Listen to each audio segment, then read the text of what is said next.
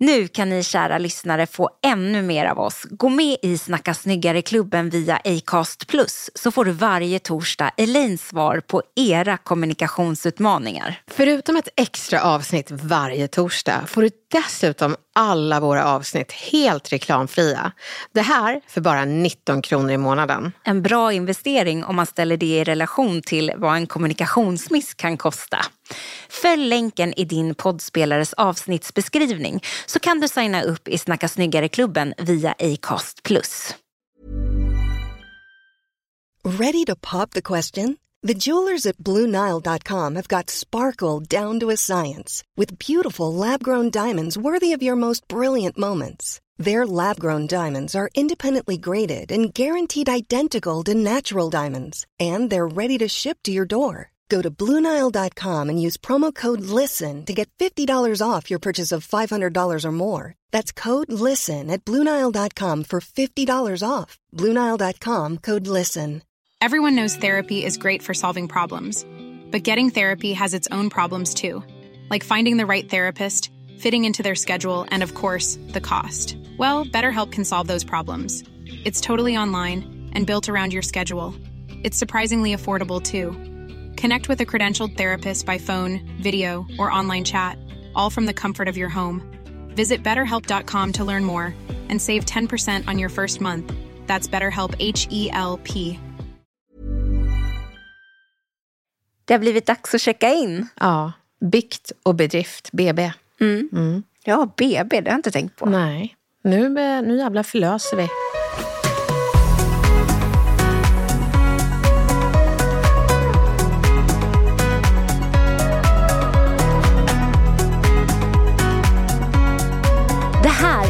Snacka snyggare Med Elaine Eksvärd, och Camilla Samek.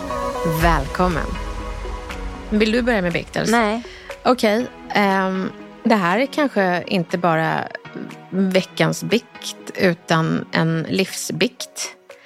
Jag har under några års tid misstänkt att eh, min man kanske har autism. Och um, i och med att jag har gjort en, en utredning för grav ADHD, och, eller inte grav, ADHD och blev grav, eh, så eh, tänkte jag att det är väl ingenting. Eh, så att eh, jag sa, det ska inte du liksom kolla om inte du har autism och så. Sagt det lite försiktigt. Men sen så, nu här i veckan så sa jag det lite mer skarpt. Fast nu får du faktiskt ta och kolla upp det där. Och eh, han blev istället lite nollställd som jag tycker att han blir väldigt ofta.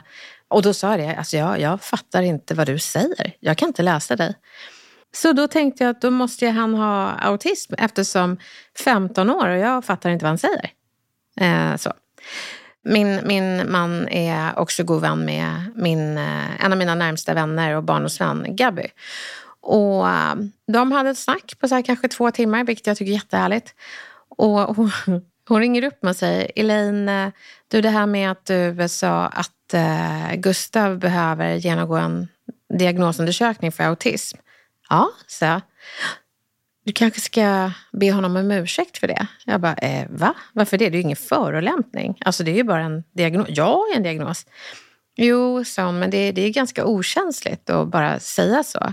Jag bara, nej, det är det väl inte. Jag hade kunnat göra en autismundersökning om det var så att jag misstänkte det. Och då säger Gabby, speaking of, um, din, din eh, ADHD-undersökning och rapporten, liksom, det, det brukar ingå autism där, att man kollar om man har det. Och jag var så här, nej, nej, nej, det är en ren ADHD-undersökning. Men nu, nu är det så att, att Gabby är lärare och hon, hon har upptäckt massa tjejer. Hon vet liksom att, att eh, ADHD-diagnos in, innefattar autism. Så då säger hon, har du läst rapporten? Och jag svarar, ja. Nej, det kanske jag inte har. Det är 15 sidor. Så jag gick ju till sista sidan och där stod det grav ADHD. Och då säger hon lite mycket, men Elaine läs den och kolla bara. Jag bara okej. Och sätter jag mig när min medicin pikar så där vid 12 och läser, för då orkar jag läsa 15 sidor av tråkig rapportering. Och så står det Elaines lillebror har autism och eh, även Elaine har drag av autism som eh, kommer att förstärkas när hon tar sin ADHD, nej, ADHD-medicin. Så liksom, jag är autistisk. Jaha, också? Ja. Så jag ringer upp Gabby och eh, säger jag är autistisk och hon säger nej. och äh, får liksom så flashbacks kring när jag, äh, ja, ja men när, när, när jag liksom börjar färgkoordinera vår bokhylla i flera timmar och kan inte sluta. Och eh, så här, vilka nyanser, vilken färgskala är det? Och min mamma tittar hon bara, Elaine, du måste sluta nu, du måste äta. Jag bara, ja, ja, men jag måste göra färdigt det här. Och hon har suttit där i tre timmar, sen går hon hem och sen kommer en kompis hem och driver lite med mig och säger, men Elaine, ska inte de största böckerna vara till vänster? säger hon. Nej, jag är klar med färgkoordineringen. Och då tittar jag på bokhyllan med, med nya ögon och bara, nu måste jag göra om det här. Det förstår du. Hon bara, men jag skojar bara. Nej, det här går inte. Och det var det som var så roligt med Gabby. För jag pratade med henne och sa det, har du märkt att jag har de här dragen? Och hon sa det, ja.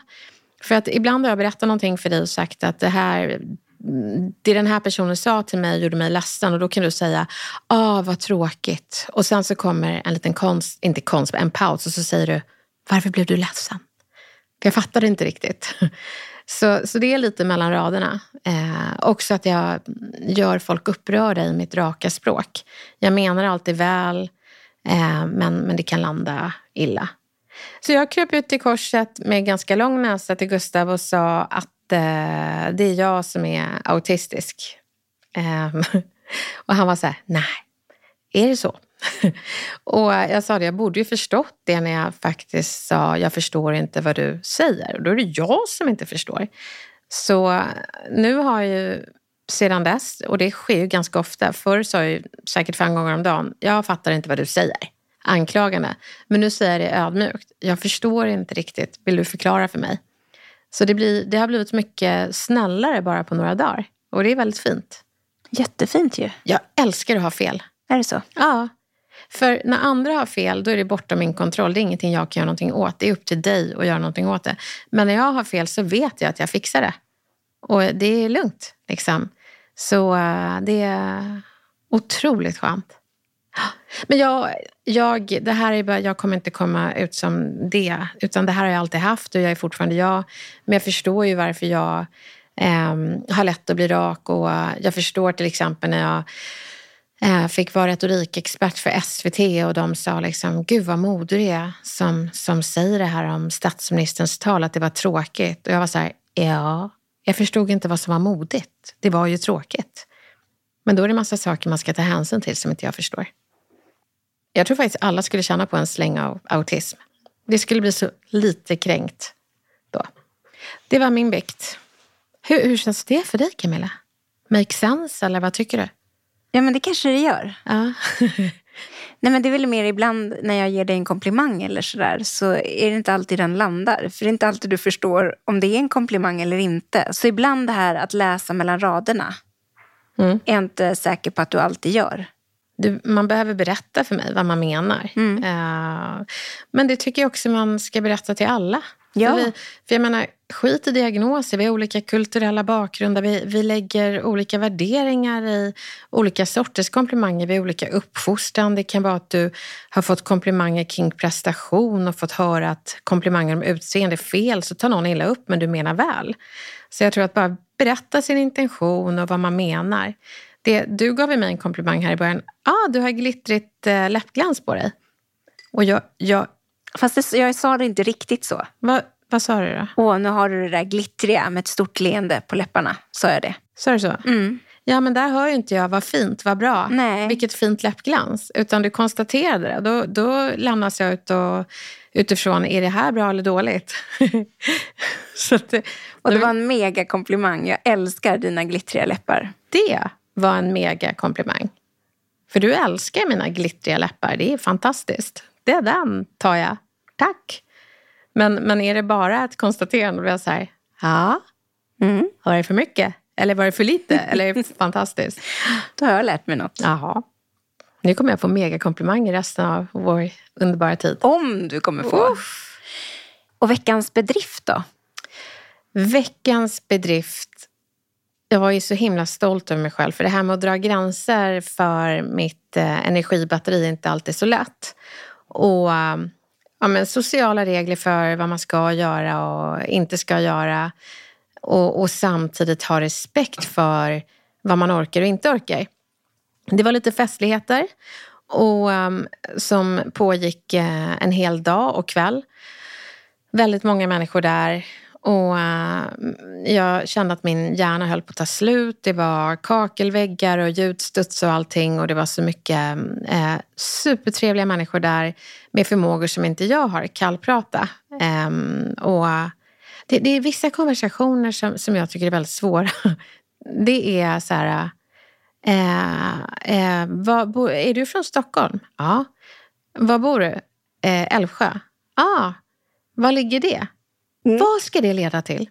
Och, och, jag menar inte att det är fel. Det är bara en sån standardfråga. Var ligger det? Ja, det ligger söder om Stockholm. Jaha.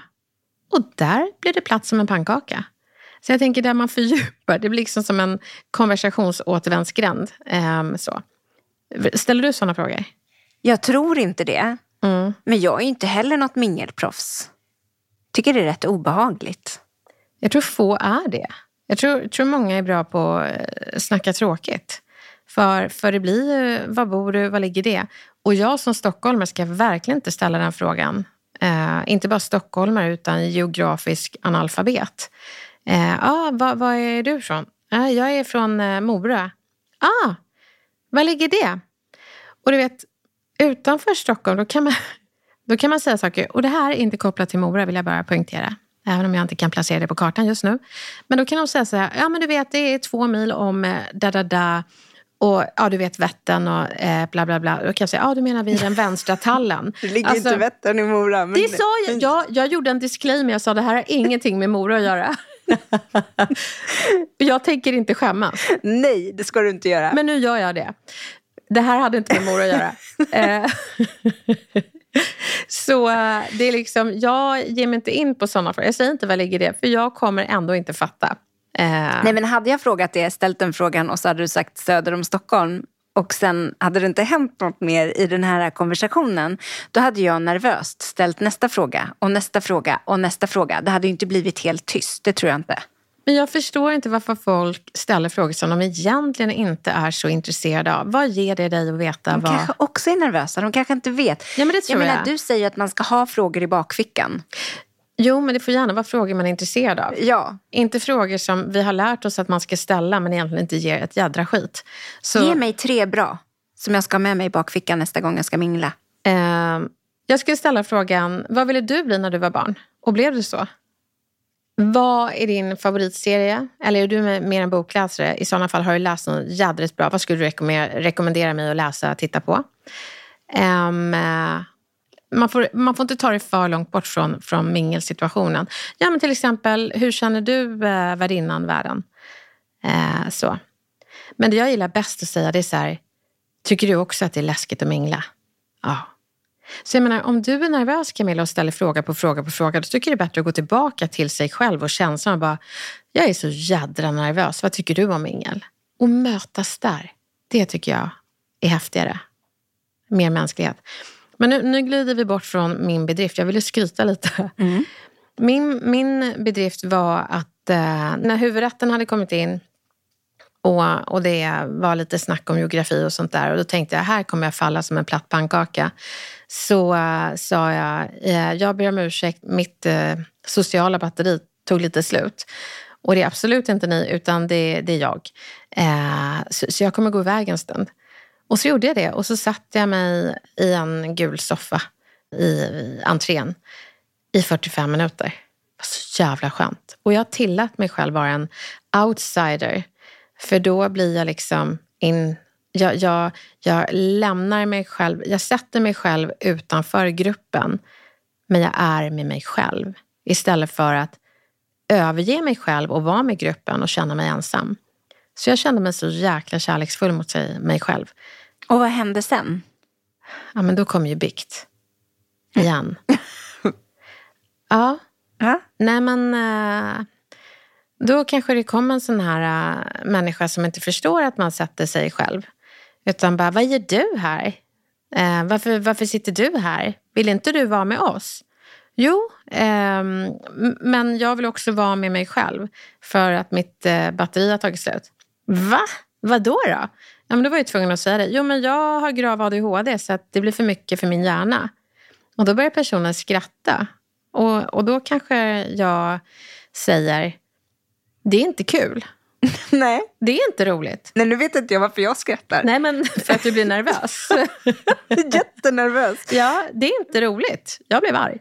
Och då skrattar personen ännu mer.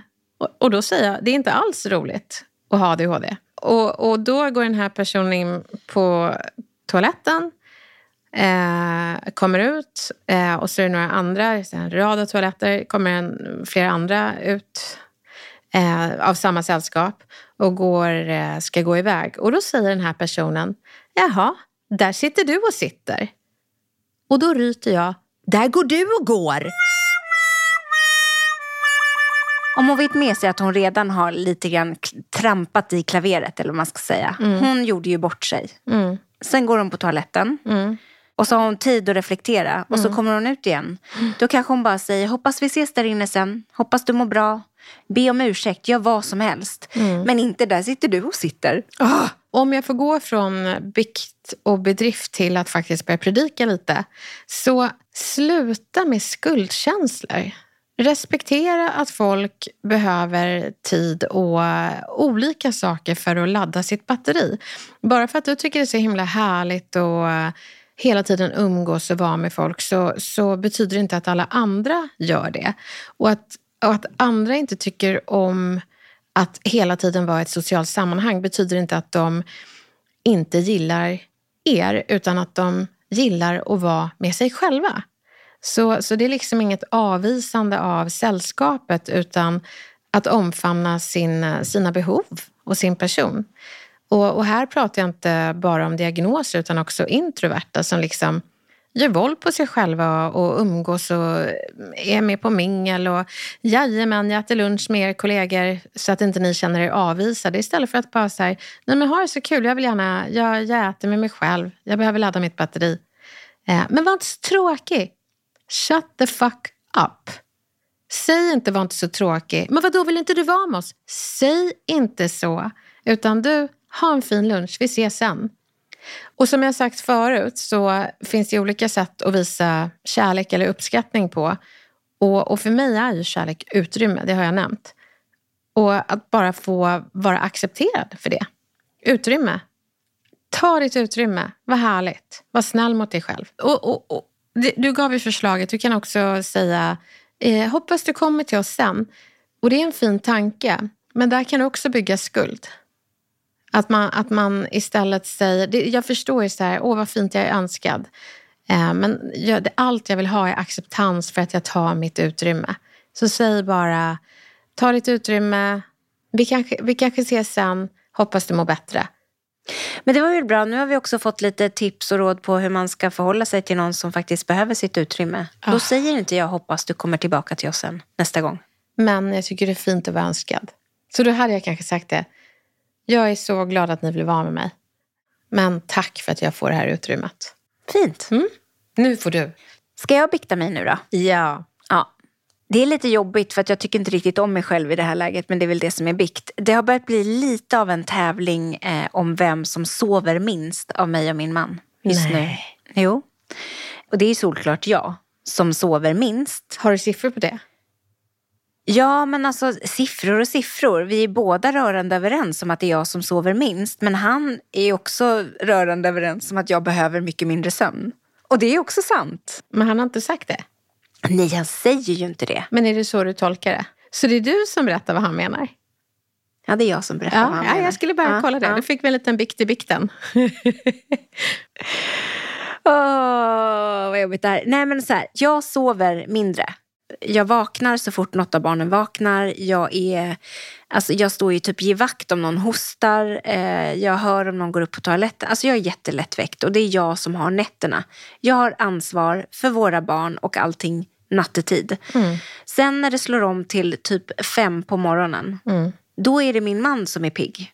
Och då är det han som har hand om eh, allt som händer och sker Det är en på jättebra morgonen. deal. Och vi är såna. Han somnar gärna tidigt, vaknar tidigt. Jag är nattuggla, sover gärna lite längre på morgonen. Så det är en, jätte, det är en jättebra överenskommelse och det funkar så bra. Och har gjort i alla år. Eh, sen vi fick barn i alla fall. Det var lite tråkigt med, med olika dygnsrytm när vi, när vi dejtade. Men nu, sen dess har det ju liksom varit toppen. Alltså, love it. Men nu när vi har fått vår lilla sladdis och eh, sover väldigt dåligt båda två så har vi hamnat i det här jobbiga att det börjar bli en tävling. Mm. Eh, och, det, och vi blir inte så härliga med varandra då. Att det här med att tävla om eller börja liksom jämföra vem som har gjort vad och vem som har sovit mest så. Kan inte du få sova då och jag då? Jag tar barnen då. Alltså det blir, blir inte eh, hjälpsamt. Mm. Eh, och den situationen är vi lite grann i. Mm. Men eh, när jag kom på att det var så här himla ohärligt så har vi, alltså jag tror att vi båda känner det. I helgen så sa jag att jag måste bara få sova en timme, alltså mitt på dagen. Det gör jag aldrig. Mm. Eh, och då sa han, nej men fine, jag tar din mobil, jag tar barnen, vi löser det här, sov en timme. Och jag sov som en stock. Mm. Alltså jag sov som en stock. Gud vad härligt. Alltså det var så skönt. Och sen så har jag också då eh, gett honom en eh, powernap, eh, en lunch, en lunchnap och sådär. Att vi har försökt hjälpa varandra på det sättet. Men alltså det är fortfarande så att jag gillar inte när man hamnar i det där läget. Och jag gillar inte när jag också öser på. Det är min vikt. Ja, men det är bra. Du viktade din man också. Jag gjorde nog det. Ja. Kasta honom under bussen. Ber om ursäkt Det älskling. är ingen fara. Jag tror att det där är ju väldigt vanligt. Vi, vi körde också väldigt mycket the blame game. Eh, och det, det, kändes, det är ganska skönt att kasta om det till eh, eh, att man berömmer vad den andra gör. Och det gör jag och Gustav hela tiden nu. Det är, Alltså, typ så här, jag ser att du har eh, torkat av bordet. det är det enda vi gör. Det är så olika det där. Men vad bra att ni har det så himla bra. Nej, men gud, vi har det så bra. Vi är så lyckliga. Men det är så olika det där. Det är verkligen... Mm. Mm. När, det här har vi tagit upp förut, men det tåls att upprepas. När någon berättar att någonting är jobbigt och ni har det så jädra bra, säg inte det. Nej. Ibland ska man inte snacka, utan uh, tiga är guld. Särskilt de bra sakerna folk har det jobbigt. Då är du bara där med dem och håller dem i tassen. Bedrift då? Hur har det glänst i veckan?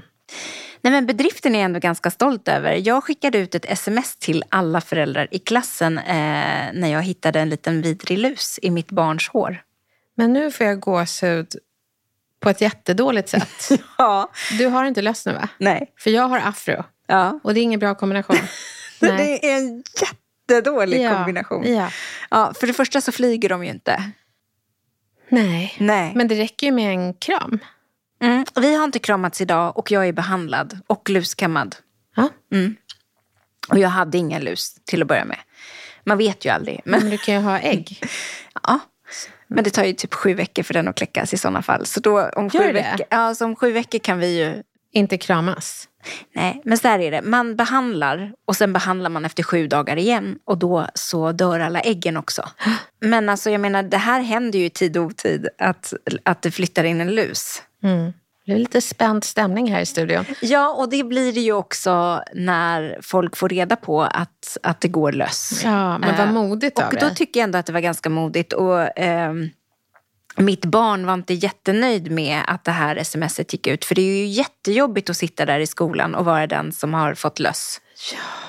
Om eh, sju veckor sa du? Ja, alltså vi kan googla det där. Men Ja. jag tror att det tar sju veckor för ett ägg att bli en liksom stor vuxen lus. alltså, Det här orkar jag inte med. Det, jag kommer applådera och säga fantastiskt om sju veckor när jag är lusfri.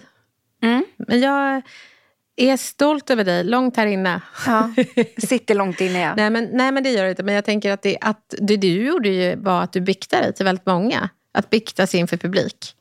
Ja, och det är en bedrift. Ja, det är en bedrift. Ja, det är det. jättebra. Är du medveten om att du kliar dig själv i nacken nu? Hela tiden. Ja. Så jag kan inte prata om de här djuren utan att göra det. Det kliar över hela kroppen. Ja. Mm. Och det gör ju inte mig lugn. Men det, nej, titta vad det kliar. Ja, nej, sluta. nej då. Nej men det blir bra. Nej men det här var ju en härlig bikt. Alltså gud, du kan inte hantera det här alls. Nej, jag tycker det är jättejobbigt. Jag tycker insekter, små mikroskopiska, stora krafter, det är insekter. Vi kan inte säga något annat. Det är det värsta jag vet. Elin, det börjar klia överallt när man pratar om, om löss. Så är det bara. Sen att sannolikheten ökar när man har ett barn som är. Det är, jag tycker vi gör som kungen och vänder blad. Vi vänder blad, men det jag ville säga är bara det att jag tycker om när, när jag själv får sms där de talar om att, man, att, att det går löss. För att då har jag ju möjlighet att, att eh, jobba på där hemma. Kamma, titta, undersöka. Har vi något här? Eh, för att annars så blir det ju bara, det tar aldrig slut. Nej. Nej. Men man gillar, ju, man gillar det ju efter en tid. Men det var väldigt många som skrev tack. Det uppskattade jag. Ja. Du hade inte varit en av dem. Nej, jag ber om ursäkt. Men det är mer, jag, jag tror att jag är mer primitiv nu för att jag, jag sitter bredvid en lusfarm eh, som kliar sig i håret. Så det, är liksom, det är därför. Och nu blev jag en lusfarm. Förstår du vad hemskt? Vad, förstår du vad svårt det var att skicka det där smset? Ja, och om sju veckor kommer jag ge dig kudos Ja. när jag är lusfri. ja. Ja. Nej, men det är bra. Det blir sju långa veckor det här. Det blir det. Vi, eh, vi går vidare. Vi går vidare. Vänder blad. Ja.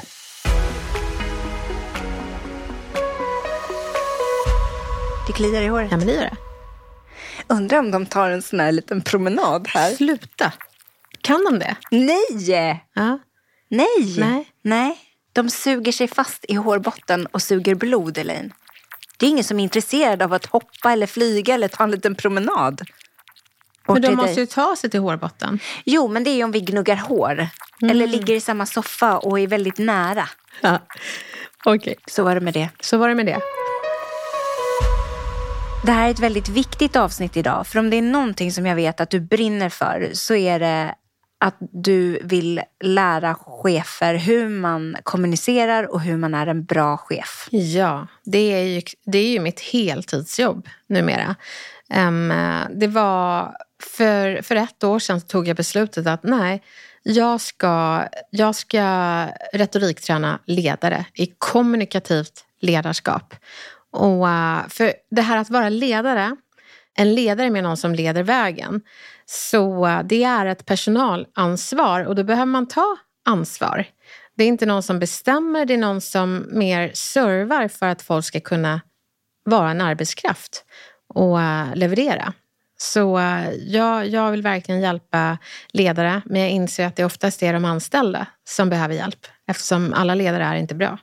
Nej, och det märker ju vi väldigt tydligt när vi tittar i våra meddelanden från våra lyssnare. Att det är väldigt många som uttrycker att de har dåliga chefer och att det kan vara väldigt utmanande för ens arbetsmiljö och för ens motivation på jobbet.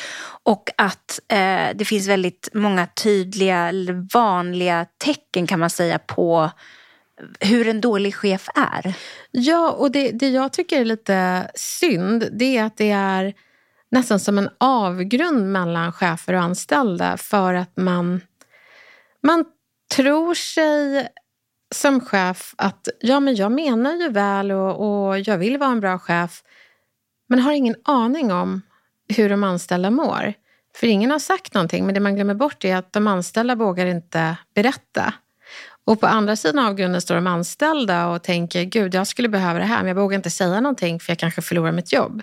Så jag tror att vi har lite, det finns en stor missuppfattning mellan alla de chefer som finns med goda intentioner men tyvärr lite sämre resultat.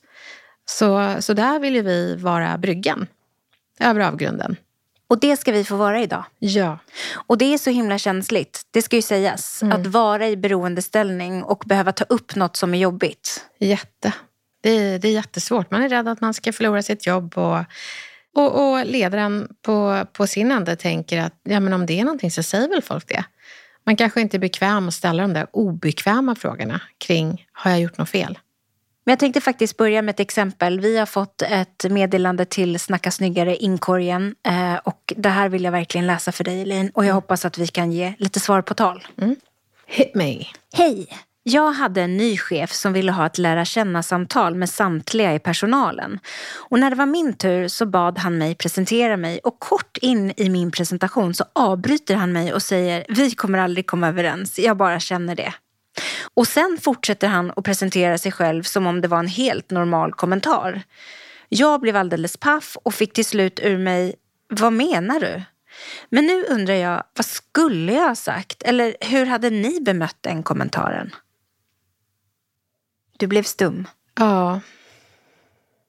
Men det är därför jag jobbar med det jag gör, för det förekommer sådana här äh, chefer.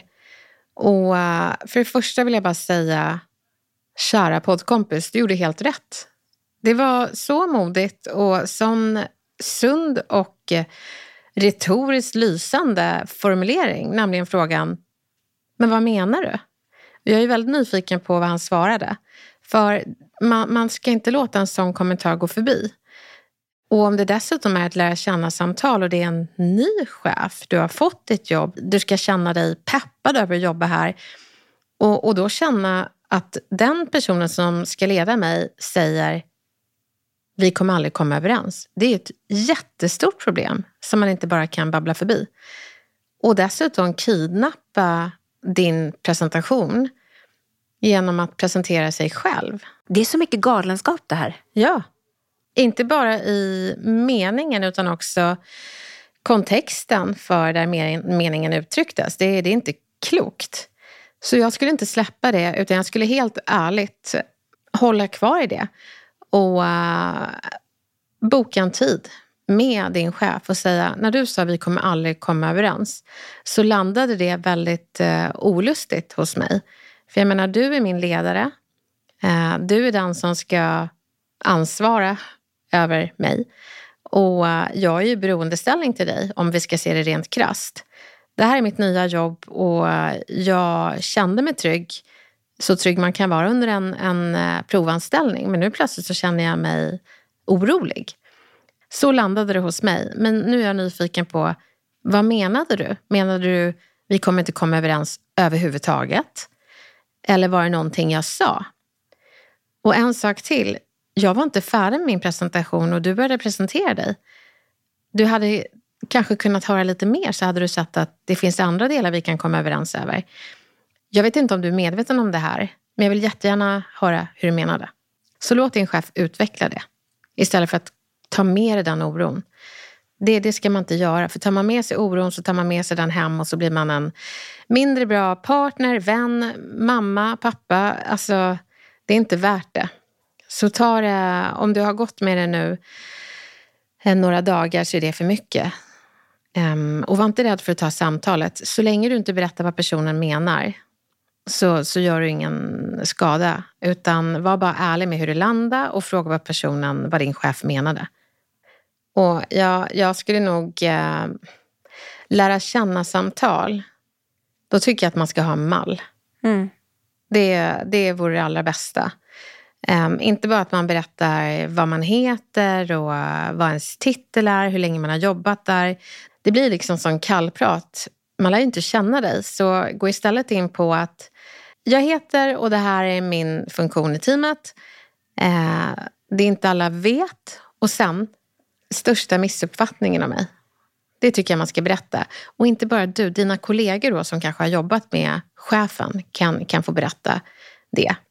Som när, eh, när jag har lärt känna samtal med nyanställda, då frågar jag mina kollegor, vad, vad hade du önskat att du visste om mig innan?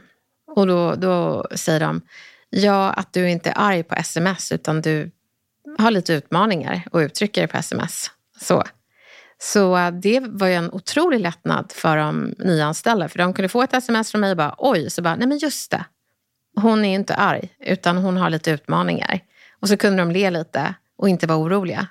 Så det tycker jag alla ledare som lyssnar att eh, ha med det som standard. En stor missuppfattning om mig är det här i min kommunikation. Jag är snäll, men jag låter plump när jag skriver. Så. Jag måste säga det att jag blir så ledsen och eh, upprörd. Ledsen för alla anställda som har det så här och upprörd över chefer som inte förstår vilken stor inverkan deras kommunikation har på väldigt många människors liv. Inte bara på jobbet utan också hemma. Mm. Men de chefer som du träffar, det är ju chefer som vill utvecklas. Ja, så är det ju. Men, men ofta så har de en uppfattning om hur de är. Och det har jag också. Men det man glömmer bort är ju att eh, det är helt ointressant hur du uppfattar dig själv som ledare. För att få en 360 på hur du uppfattas så ska du fråga dina anställda. Hur uppfattar du mig om du skulle beskriva mig med tre ord? Och när jag håller eh, ledarskapsutbildningar så är en av uppgifterna att man får göra en självskattning. Det vill säga beskriv dig själv som ledare med tre ord. Och då har de beskrivit det. Men sen när man vänder sida i den här handboken som, eh, som de får under utbildningen så står det, nu ska du ringa två medarbetare och be dem beskriva dig med tre ord. Och ring inte de som, som du kom överens med bara. Eh, utan ring någon som du tycker, som du känner dig ganska missuppfattad av. Um, och sen kommer de tillbaka med, med, ja men vissa kommer tillbaka som, herregud, hur jag uppfattar mig själv och hur de uppfattar det är helt olika. Medan de som har kommit lite längre i sin ledarskapsutveckling, de är liksom, det är bara samma sak. Och så ser de nöjda ut och ja, det är jättekul. Så man behöver sätta sitt ledarskap i perspektiv. Ingen självskattning utan 360. Fråga dina medarbetare.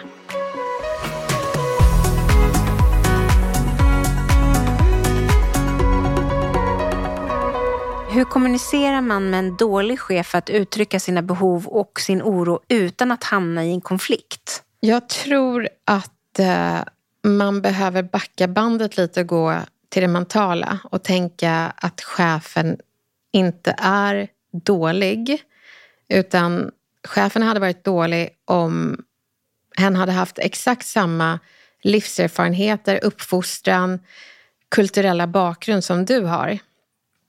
Men eh, någonting som gör en lite mer eh, ödmjuk och kanske mindre rädd, det är att den här personen har ju faktiskt inte upplevt allt jag har upplevt. Om jag hade betett mig sådär med, med alla erfarenheter jag har så hade det varit extremt dåligt. Jag har ingen aning om vad den här personen har för erfarenheter. Så eh, jag tänker att eh, utgå från att intentionen är ju att göra sitt allra bästa. Alla gör sitt allra bästa utifrån det, de erfarenheter som de har. Och det behöver inte betyda att resultatet är bra, men det är ändå det bästa. Så um, om jag tänker till ledarskap så, så uh, är ju det även, det viktigaste ledarskapet är ju föräldraskap. Och uh, jag är ingen bra förälder alla gånger och mina barn blir jättebesvikna på mig. Och jag kräver inte av dem att de ska tänka att men mamma gör så gott hon kan utifrån de erfarenheter hon har. Herregud, inte. Jag tror att man får en mjukare approach. Om du är dömande och tänker det är en dålig chef, dålig, dålig förälder, eh, då tror jag att man blir ganska bitter och tänker att äh, det här är ändå hopplöst. Så då, då, då blir man passiv. Men om du tänker att det är en person som gör sitt bästa och så länge personen inte är död så kan personen utvecklas då, då tror jag att man får en, en förhoppning om att ja, men jag delar lite av vad jag har erfarit och varför det landar så här hos mig. Så jag skulle säga någonting i stil med att eh, min intention med att eh, säga det här till dig är att eh, jag vill att vi ska få en bra professionell relation. Och eh, jag vill berätta hur det du sa landade. Och sen vill jag veta hur, vad du menade. Ehm, men, men du känner ju inte mig och var jag kommer ifrån så jag tänker berätta hur det landade och förklara varför.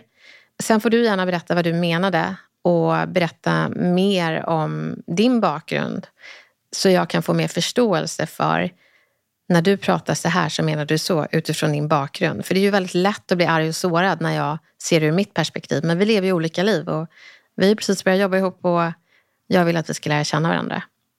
Och är det så att man har en chef som man känner har varit dålig väldigt länge så, så kan man säga, vet du vad, um, jag tror att vi behöver börja om. Jag har gått runt och suttit på min kammare och varit ganska besviken och ledsen och faktiskt lite rädd. Men det är ju fel. Så jag tänker att eh, nu tar jag mig mod och berättar, när du pratar så här så landar det så här hos mig. Men jag vill gärna veta vad du menar, för det kan inte jag veta. Kan inte du berätta? Och när personen berättar, ja men jag är så här, det här är min bakgrund. Ja ah, okej. Okay. Då kommer vi till att du kanske förstår vad din chef menar. Men det betyder inte att du behöver acceptera att personen pratar så i fortsättningen och säga så här. Jag förstår var du kommer ifrån och hur du menar. Men jag vill också berätta att det krockar lite med mitt välmående. För att jag ska prestera så bra som möjligt så behöver jag till exempel, hur var helgen? Eller hur gick det med, med ditt barn som du berättade om förra veckan? Eh, innan du berättar om allt som ska göras. Så kort och gott, dispositionen. Berätta din intention, hur det landade, varför det landade så, alltså din bakgrund. Fråga om eh, personens intention och bakgrund och sen kommer ni överens om en kompromiss. Hur pratar vi med varandra i fortsättningen så att eh, alla kan få må bra?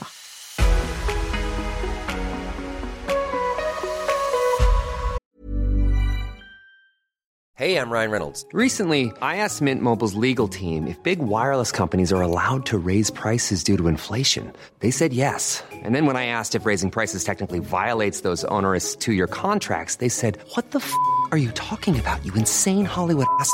So to recap, we're cutting the price of Mint Unlimited from $30 a month to just $15 a month. Give it a try at mintmobile.com slash switch. $45 up front for three months plus taxes and fees. Promoting for new customers for limited time. Unlimited more than 40 gigabytes per month. Slows. Full terms at mintmobile.com.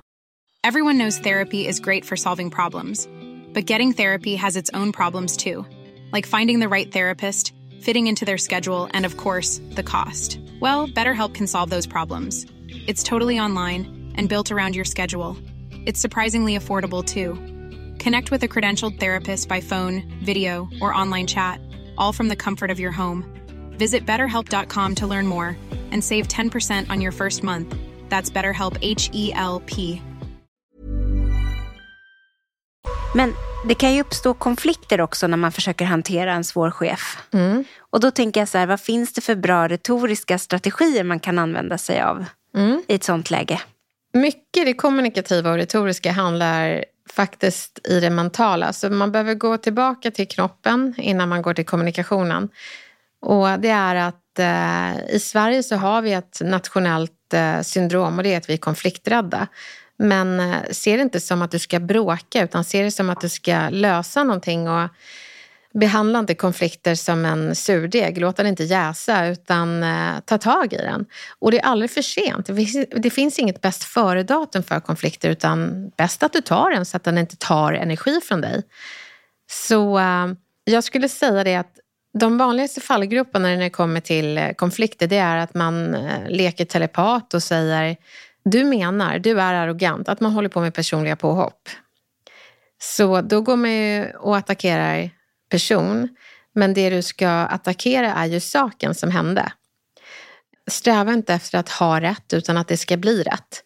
Och där tycker jag Björn Natthikos eh, Jag kan ha fel är jättebra. Att man utgår från det. Jag kan ha fel och jag är inte ute efter att ha rätt utan jag är ute efter att det ska bli rätt mellan oss. Så om du kommer på någonting jag har gjort får du jättegärna säga det så det blir rätt mellan oss. Ehm, jag vill att det ska vara högt i tak mellan oss och tryggt. Så. Så berätta inte vad personen menar, berätta hur det landar. Se inte konflikter som att bråka, se det som att lösa. Och tänk inte, ah men gud det har gått ett år, utan tänk, jag tänker inte bära med mig det här ett år till. Ta tag i det och lös problemet. Du bråkar inte, du löser. Men okej, okay, vi har försökt. Man kanske inte lyckas lösa någonting. När tycker du att det är dags att överväga att lämna en arbetsplats på grund av en dålig chef? Det är när du känner att chefen eh, delar säng med dig mentalt. Mm. Det vill säga att du tar med dig den där dåliga energin hem. Du blir en eh, sämre partner, mamma, kompis för att du har ingenting över. Um, så, så då är det nog dags. Och också om du märker att chefens reaktion på feedback är samma reaktion som stekpannor har på fett. Teflon, det bara rinner av. Så eh, jag skulle säga det att eh, om du har försökt alla strategier som du har fått här på Snacka snyggare-podden och det fortfarande är status quo så eh, tänker jag att eh, det är dags att gå. Då har jag ett retoriskt råd och det är ta ditt kroppsspråk, res dig, gå till datorn, sätt dig vid tangentbordet och sök efter ett nytt jobb. För det finns inga pengar som är värt att du är barskrapat i ditt energikapital. Man jobbar ju för att leva och om du efter jobbet inte orkar live life, då är det inte värt det. Så då är det dags att gå. Men hur säger man upp sig snyggt då? Jag tycker att man ska vara så ärlig man bara kan. Jag brukar säga det till eh, ledare att det egentligen inte handlar om att medarbetaren ska säga upp sig snyggt utan att du ska sköta det snyggt. Och det är att ställa en väldigt viktig fråga i de här exit-samtalen och det är vad hade varit en dealbreaker för att du skulle kunna ha stannat? Vad hade jag kunnat gjort annorlunda? Vad hade du behövt för att jobba här två år till? Jag vill kunna behålla sådana som du i fortsättningen. Berätta. För är det någon gång en anställd kan vara ärlig, 100% ärlig, det är när de inte längre är beroendeställning till dig. Det är ju för sent för dig att behålla den här personen. Blir det inte för sent att utvecklas så att ni blir en arbetsplats som lyckas behålla den kategorin av personer? Så den frågan ska man ställa. Alltså det tar ju så enormt mycket på kraften att ha en dålig chef. Mm. Så är det ju. Men skönt att veta att man inte ska vara rädd för att ta det där samtalet och inte vara så rädd för det heller. Nej, var inte rädd. Var kommunikativ. För det är smart. Smart för livet och för jobbet. Livet är kort, se till att det är gott.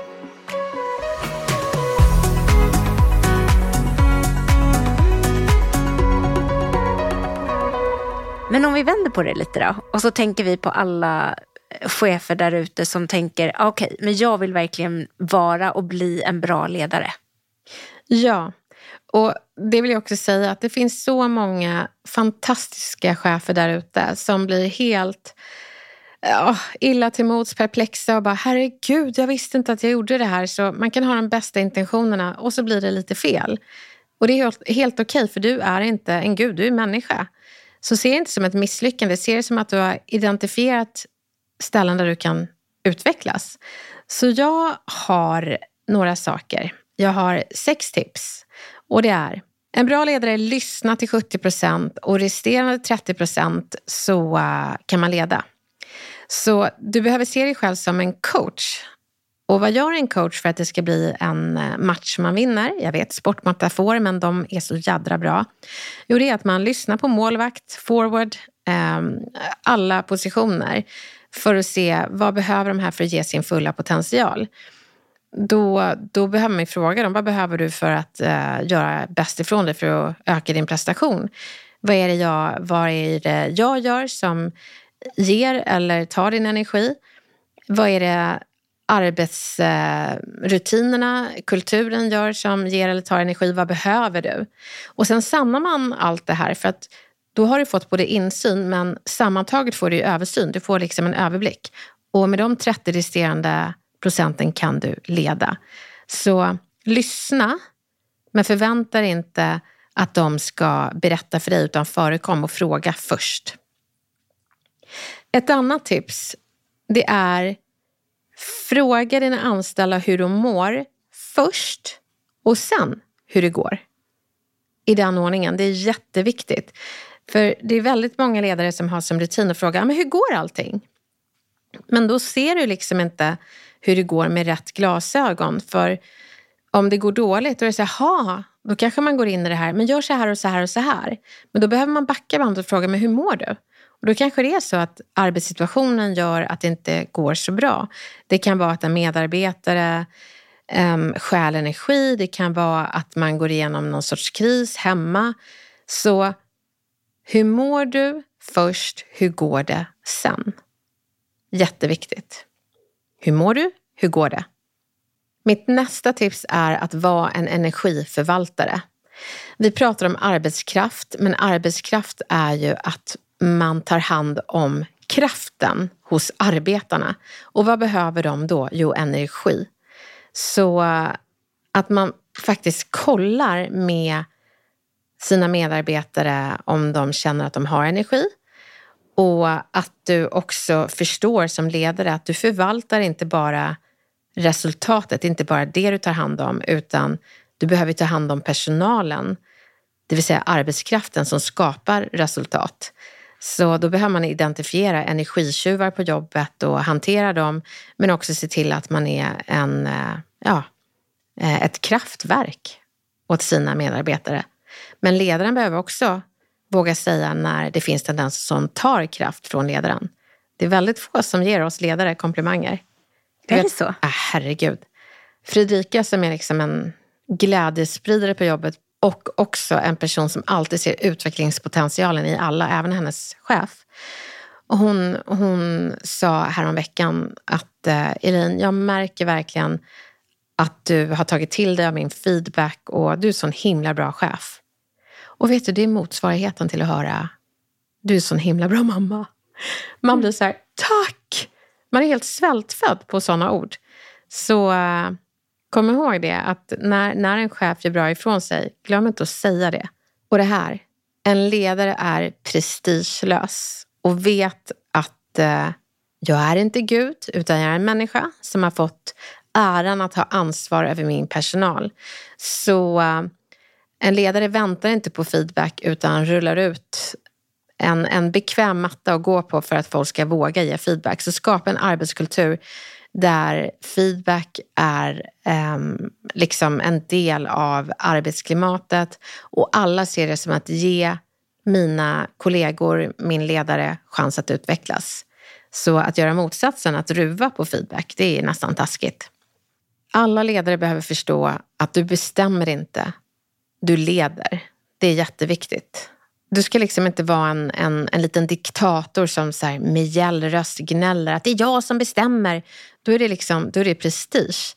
Du, du, ska, du ska vara den här coachen som, ja, du ska vara en hybrid mellan en coach och cheerleader som, som liksom säger, hörru du fixar det här och en sorts vän som frågar, vad behöver du? Och, och sen också ibland en ledare som har den här översynen och säger det är hit vi ska.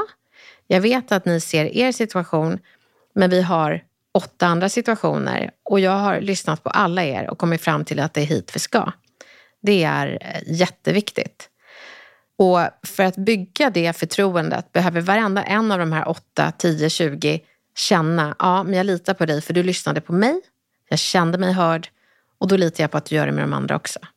Och mitt sista och allra viktigaste tips är nog att en ledare är inte rädd för konflikter. Däremot är du rädd för att låta bli att lösa dem. Så en konflikträdd chef ska inte vara chef. Och jag brukar säga att det är den dåliga nyheten, men den goda nyheten är att du kan lösa konflikterna och sätta igång och göra det nu. För annars hopar de sig. Man vet ju själv som en person, har man en konflikt, hur mycket energi det tar. Men tänk dig att du alla att det finns fler anställda som har dem. Det, det blir jättemycket att ta hand om. Så ta hand om dem fort. Det är jätteviktigt. Det är mina tips till dig som är ledare och lyssnar. Och är ni fler där ute som eh, jobbar 9 till 5 med det ni känner är en dålig chef. Är inte chefen död så finns det utvecklingspotential. Och eh, jag vill mer än gärna ge verktyg för hur du bemöter din chef på bästa sätt. Så hör av dig till Snacka snyggares eh, Instagram eh, direktmeddelande så, så ska du få verktyg för att göra det eh, riktigt snyggt. Och ni som är ledare och misstänker, herregud, tänk om mina, mina anställda sitter och mår dåligt och jag stjäl energi från dem. Så, så hör av er också. Så kan jag hjälpa dig att förekomma och uh, faktiskt ställa frågor innan de behöver skramla ihop mod för att våga prata med dig.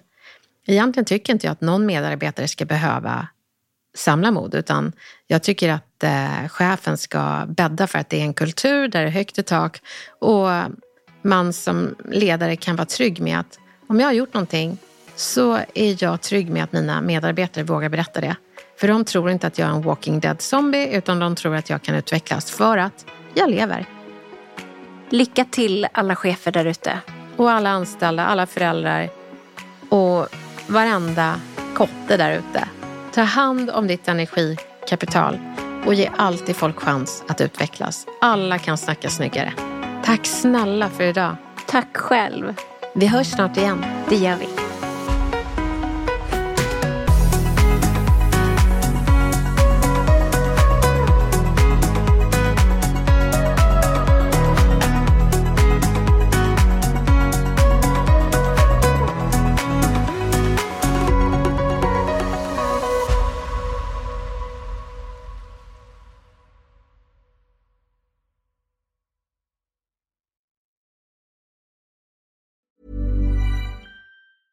Planning for your next trip? Elevate your travel style with Quince. Quince has all the jet setting essentials you'll want for your next getaway, like European linen, premium luggage options, buttery soft Italian leather bags, and so much more. And is all priced at 50 to 80% less than similar brands. Plus, Quince only works with factories that use safe and ethical manufacturing practices. Pack your bags with high-quality essentials you'll be wearing for vacations to come with Quince. Go to quince.com/pack for free shipping and 365-day returns. This message comes from BOF sponsor eBay. You'll know real when you get it. It'll say eBay Authenticity Guarantee. And you'll feel it. Maybe it's a head turning handbag, a watch that says it all, jewelry that makes you look like the gem, or sneakers and streetwear so fresh every step feels fly. eBay gets it. So look for the blue check mark next to that thing you love and be confident that every inch, stitch, sole, and logo is checked by experts. With eBay Authenticity Guarantee, you can trust that feeling of real is always in reach. Ensure your next purchase is the real deal. Visit eBay.com for terms.